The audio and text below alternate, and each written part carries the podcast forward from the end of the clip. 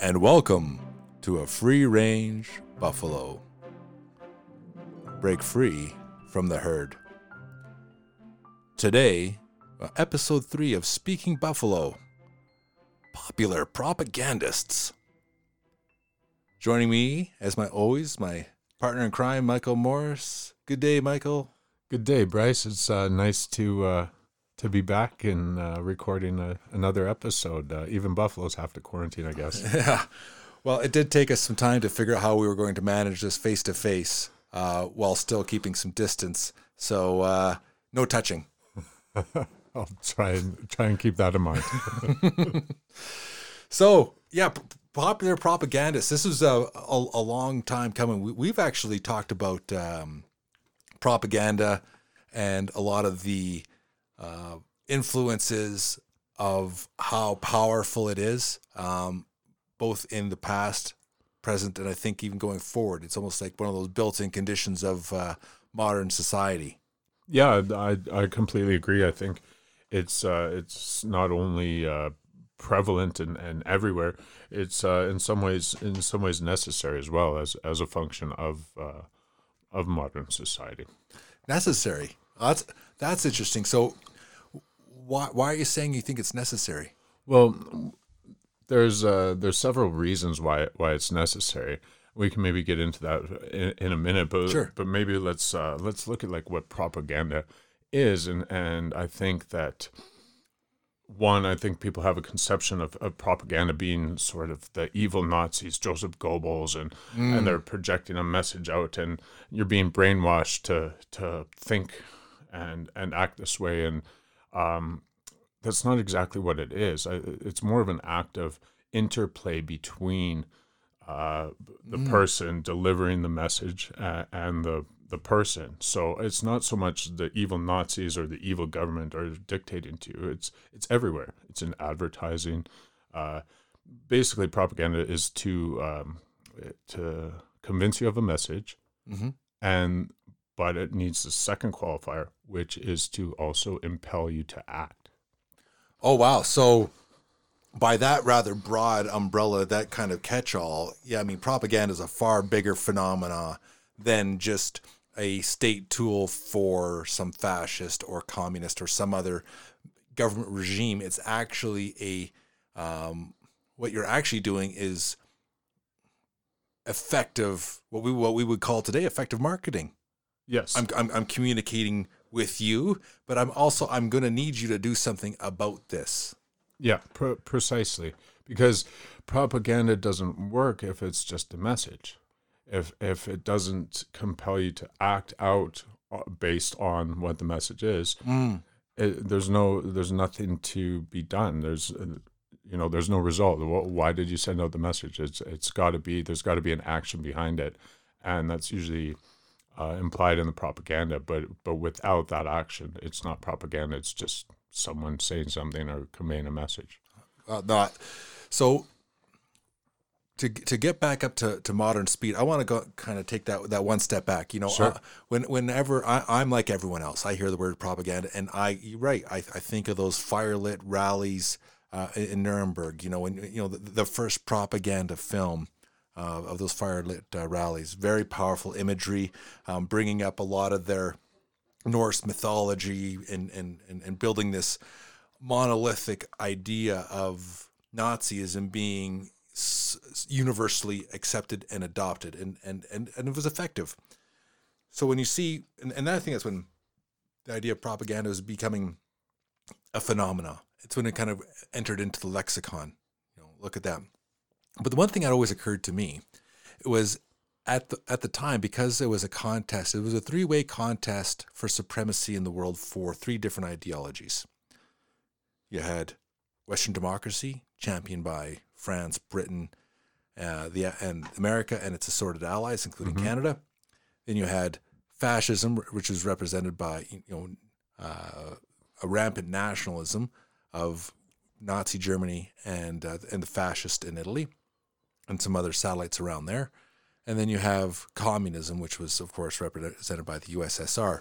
And each one, actually, when you take a look at that era, each one was not only just was they were they competing on the battlefield, they were competing in every front, and one of them actually was about propaganda, effective messaging. Oh, and I, sorry, I forgot Imperial Japan. So there's also the, an imperial right. context because Imperial Japan was also deeply involved in propaganda message within their own culture, trying to explain their own supremacy to justify and explain, rationalize their actions, why they were doing it. So you can take a look of World War II photos. You can go on the Canadian National Archive and take a look at World War II um, propaganda posters, messaging, buy buy bonds, volunteer for the army. You know, they're very effective actually. Uh, we can do it. The Rosie, uh, was it Rivet Rosie or Yeah, yeah. Well, and uh, the ones I like the best actually, the Canadian ones, were the uh, wh- where's this boy sitting on his father's lap and saying, "Where were you in the Great War, Dad?" You know, this this kind of future shaming. right? Yeah. So yeah and and and that's that's perfect propaganda right there because you know it, it implies well you're going to feel this way if if you don't act this way right, and so it, whether or not you realize it you're going to want to you're influenced to act in the way in the manner they want you to because of the negative consequences inferred by by that propaganda specifically So so you have those. So and I think it's uh, I think it's good to point out. So not only is like propaganda we think of it as this but giant evil tool. Well, every side uses it because what you're trying to do is you're trying to to broadly communicate and broadly influence as many people as you possibly can to act in a certain manner that is required. Now, because the actions of the state can result in some of the most extreme behaviors like war. Well, war is the most extreme of all human experiences. So that's why we think of state propaganda as being the, the most extreme form of it. And, and really, I, th- I think it's where a lot of people's natural way of stopping their analysis of it. Um, but what kind of going back nested in what you were saying is this concept of a interaction, an interplay, or a dialogue between Mhm. the messenger, in in this instance, the state, and the audience. You know, the, the John Q. Public Citizen Number One. Okay, and that there's this interplay that it's not you're not just passively receiving this information that you're actually yeah here's the message but i need you to have a to cue in some sort of interaction i need you to come back with me and, and actually have this interaction because otherwise if you're not compelling an action um it the whole point's missed it's been for naught Right. uh, Yeah. It's. I. I think that's. Uh, that's a very good point. It. It's got to be that interplay, and and the reason for that that, that lends into the reason why it's it's necessary. And I'm going to introduce a strange concept here, and I'll I'll first start with not why it's necessary for the state or a larger a a company or or the message deliverer. I'll I'll tell you why it's uh, necessary for the modern individual. And the reason for that is is in the society, there's not a lot of opportunities for us to feel like we're fully in control.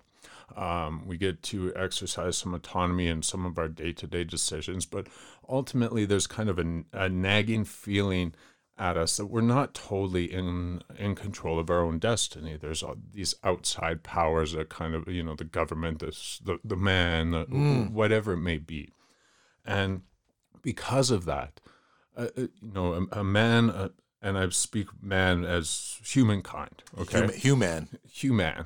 Um, but I'm going to use man. So, man wants to uh, feel in power and feel in, in control of, of their destiny. And with the increasing meaninglessness of modern life, there's not much to attach to. You can't really sink your teeth into into a meaty thing. So propaganda comes along. What does that do? It inspires meaning in you. Now it's it, it talks to your beliefs and your ideals, and this message is for you and you alone. But it's not.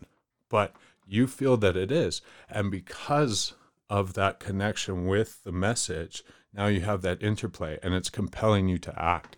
And uh, it's that's how propaganda acts on the individual, but it actually um, in a sense, the individual seeks it because it gives them some meaning. It gives them uh, something, a foil to rally against their feelings. Um, it allows them to sort of get some of their aggression, their frustration, uh, all of those negative emotions out. It gives them an outlet to do so and can provide sort of a, a lightning rod to sort of uh, crystallize those feelings towards. And that's why that's why an individual um, doesn't seek it per se, but actually requires it uh, on a subliminal level. So there's almost this.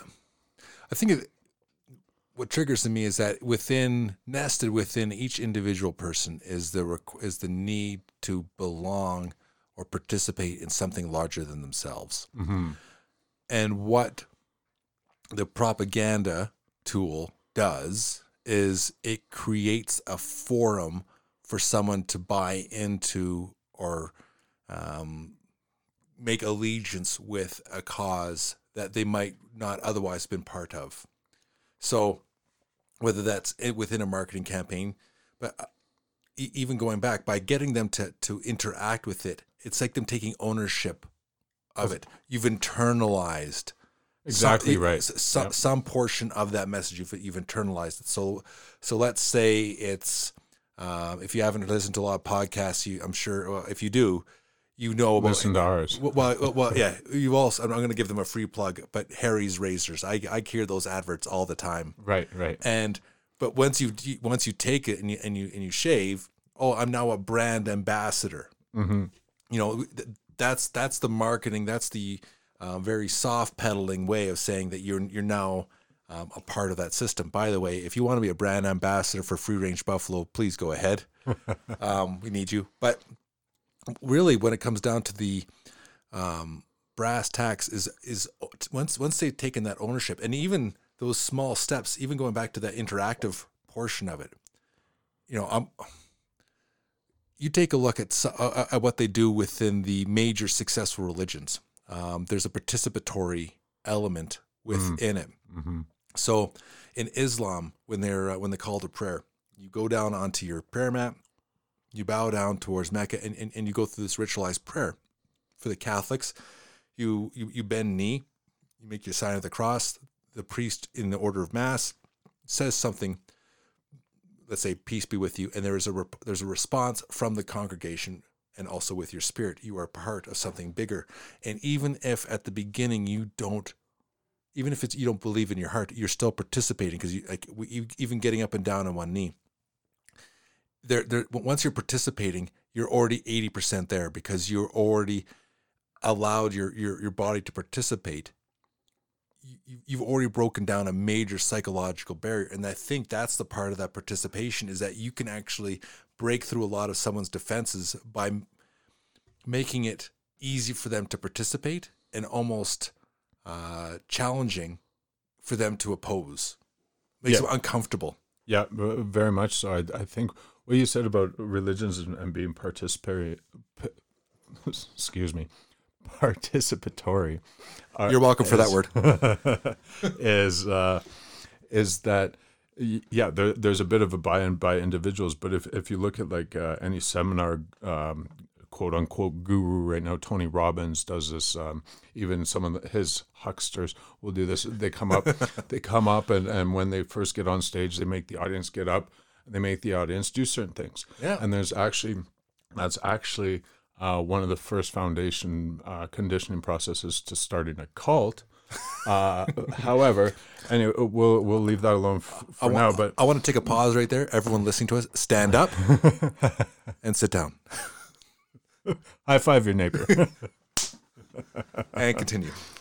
But uh, but to your point uh, uh, about the religions and, and, getting that buy-in, you're getting the action, and, and like you said, it, as soon as someone does one thing towards that goal, they're already committed, whether or not they buy in fully or not. They mm. they they have subconsciously done that, and so that's how it that's how it acts on the individual. Yeah, well, and it's funny. So leaping into the modern age, and, and, and, you were talking about this, that there's this hunger, that this this openness, and I think in, in in the age we're living in, there's this vacuum of meaning. You know, the French have a word called ennui, where you almost have to get almost bored of life because there's no, there's not a lot of chances for genuine participation, or like Jordan Peterson says, uh, or even uh, Joseph Campbell, if you're into uh, the, the monomyths and heroes of a, of a thousand faces, the whole idea of the call to adventure. Mm-hmm. There's very few times you get the call to adventure, and I think where you have th- that makes a lot of people really open to these um, tools, even when they're clumsily executed, for building up a, a rather significant diehard audience. And I think um, one of the things that kind of triggers my mind of a of a modern uh, propaganda or propagandist um, experience being um, used right now is on the Extinction um, Rebellion. Mm. So th- those fellows are are using uh, the host of, of modern communication tools uh, to to explain about the dire nature of of the climate crisis that it's that it's beyond the pale. Um, that in, in fact um, we're all going to uh, humanity will be going extinct. There's a huge amount of um, the, the earth that is going to die off, and that action is required immediately and there's a participatory element to this. You know, first in rallies, and as as you're starting in the rallies, then you also have a um, they find out who's the most open to it, and then you, you they they graduate up until more and more extreme um, participation, up to and including. Uh, sitting on top of a, a, train in the tubes of, of London, waiting to get arrested by the uh, police. Unfortunately, you get beat up by the general public because they want to go to work, which is a f- really funny story that happened about six, eight, seven, eight months ago. Great video. Yeah, but so propaganda is is far like how how you kind of open my eyes to it a bit is that propaganda is everywhere Yes. and it's extremely successful because it's it's almost talking to us at a deeply foundational level and it's it's taken successful um, elements out of religions and and uh, national movements Yeah. um, that maybe not that were being done by accident or or maybe not as purposeful and being distilled down into almost a codified um, checklist or manual about how to program a rather significant large slice of people. Well, it, it, it does it does seem that way, and it, it almost has become that. There's almost a checklist, way to do that, and yet the the way you, you tie the two together is is this, and this is how propaganda actually works. Is you talk about the religions, you talk about um, the old um, states uh, as they were. What that is, though, is is goes back and ties into Joseph Campbell monomyth as well. All of these things were were traditions, were beliefs that society held collectively. And in order to implement a new message, you need to tear those down. And we've seen that. And that's why propaganda is so effective and so prevalent now, is because that we've torn down the common conceptions of society and we've we've broken down the traditions systematically uh, and institutions. And you see that now with distrust in government, distrust in, in uh, bankers, distrust in X, right? And, and so you start breaking down the trust and you start uh, throwing, poking holes at the validity of these assumptions that we've made based on our beliefs. If you do that, then you start to uh, question, and then you can be introduced to new beliefs. That's what the the uh, Japanese did in World War II to the the POWs. Is they would slowly, slowly, systematically uh, say, "Well, J- Japan's not that bad," and and they would kind of agree, and then they would slowly push a little bit more, and then they would get a concession, and then they'd push a little bit more, and eventually you had people coming on the POW camps as a, as PSA announcements saying Japan's the best. I love it. You know, you, you could have really high ranking army officials do that because they con- they conceded once, and once you do that, you keep going down. But they brought they had to break down their prior beliefs first in order to implement new ones. So, getting a little less dire than uh, the reprogramming of Japanese internment camp um, victims, which is an effectively terrifying example. But what I, makes me think of, I'm going to go back to my my old uh, friends, the the eco activists. Is that why they're so open to re living or reactivating the the the, the druids, the this old pagan uh, belief system? You know, where a lot of them look down their nose on traditional know religions judeo-christian even um, islam where they you know but and they're willing to keep an, a little bit of an open eye to hinduism but they're what they're really embracing is this neo-pagan druidism um, which for people who are supposed to be embracing science, they're ha- still having to bring in some sort of near religious element. So, kind of what you said, okay, you, you break down your your your, your pre-existing um, belief system, then you but you need something to build your build build on. Yeah, well, I, I think it's the the structures of any of those things, right? Uh, And we we both listen to Jordan Peterson, so the Mesopotamians recommend. Mesopotamians have um, a high correlation in their myths uh, to a lot of the biblical stories. right? Yes. And so my point is is that structurally these things are coherent, and so uh, a movement like Extinction Rebellion will fall back on something that's structurally sound because that is how um, whatever they're breaking down, they need to replace it with something, but that thing has to be kind of structurally sound to introduce a new idea to the people because if it's not fundamentally lining up with those kind of things So, so what you're saying, it has to reach them at a deep, much deeper level than their than their reason or their mind. So you can't just pump someone in with um, data and figures and, and, and tell them. You actually have to reach them. So this is why they're reintroducing the Gaia, Mother Earth. So there's elements about this druidic neo paganism that align with their climate agenda, but because they are because they have to reject of the previous existing order and belief system because it's a it's a it's a rejection of that they need to introduce something new and because this neo paganism is based off of something that, that lasted for thousands of years so there's some elements of it that are structurally I- on a deeply f- human like emotional level. And i think that's that's really what I, what i think you know maybe driving towards is is, is propaganda is not a rational um, exercise. It overpowers your reason and gets right at something even more powerful which is your emotion. Yeah. something where you emotionally attach and convince yourself that this is what you are and, and now you are allied with it you are aligned with it you are now its sponsor.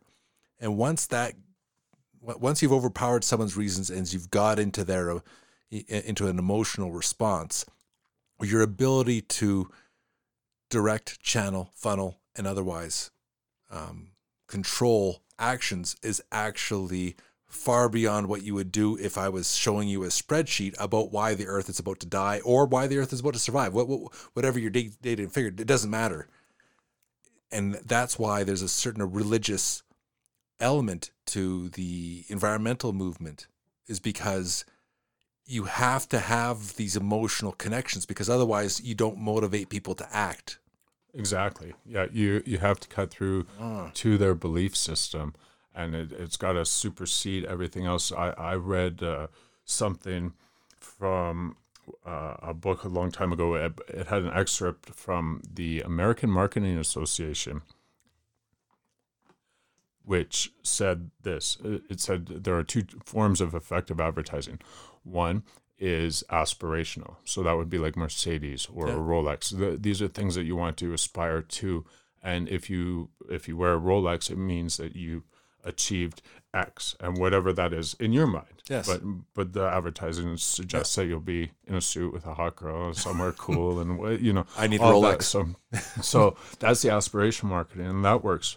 But the other one that works is because we're defensive towards our our um, uh, towards these messages is you have to make it so dumb that people feel superior to it. Ah, And if you feel superior to the product, the messaging, because you're better than it, slides in. So those are like Sonic commercials, or uh, uh, No, no, If you've uh, ever uh, watched those commercials, that are so stupid. Dude, like, you- why did they do that? you remember the early 2000s when they had the Bud's, uh, it was a Bud Light commercial, the, um, What's up? Oh my goodness, the fact you had that was creepy. That was the stupidest advert, but man, that what that, that's got to be almost 20 years ago. Nearabouts. Holy smokes. Still remember it. That And- got into my cerebellum. Yeah, and that's exactly why, and that's that's a sign of effective propaganda. And so Bernays, the father of uh, propaganda, said that. Um, you know, and he was arguing that uh, that advertising is propaganda, and, and there's a messaging behind it, and all of that. Um, but I but I think so. It's prevalent. We have to be aware, very aware of it. Uh, we can't avoid it. I don't think and uh, I do think that there there's a lot of tricks being played. I'd love to talk about it a little bit more, um, but but just know that that forces are acting upon you to influence your decisions, and a lot of your decisions you think are yours are not necessarily because of the influence of propaganda. Very well said. Yeah, I think we always say on our on our show is uh, knowledge is power. You can't get away from people trying to influence you. You live in the world. You are going to be people are going to try to influence you every day. We're trying to influence you with knowledge, and and and and trying to get empower people. Okay, so there's a certain amount of influence we're trying to have there because because we fundamentally believe if you empower an individual, they can be a force for good. So there's some influence there as well. But I would when I when I look at this as just being when you have your eyes wide open, if you find that something is trying to get evoke an emotional response, if it's trying to get you to get into some sort of response like an actual dialogue, and I don't mean in words, but some sort of response, physical or otherwise, just let that red flag go up for a minute and just try to have that that that the thought about looking around the room and saying, okay, what are they actually trying to get me to do? Um, I, I've been the subject of, of, propaganda for good and for bad. Um, I, I, I, can recognize that, and it'll happen in the future. But the more I'm exposed to it, the more I can see it. And it's not just the dirty and horrible evil Nazis or the better dead than red commies. It's everyone. This is a actual me- method of communicating and directing behavior, and it can be good and most definitely for evil. So, um, any last words, Mike? Uh, I don't have too, too too many. I think we uh, you hit on a brilliant point. Is uh, ask yourself why am I hearing this message, especially mm. if you're feeling emotional about it and that you want to comment or you want to text your friends about it or something like that, or tweet. Why, why am I being told this message, and what are the implications? Oh, that's great.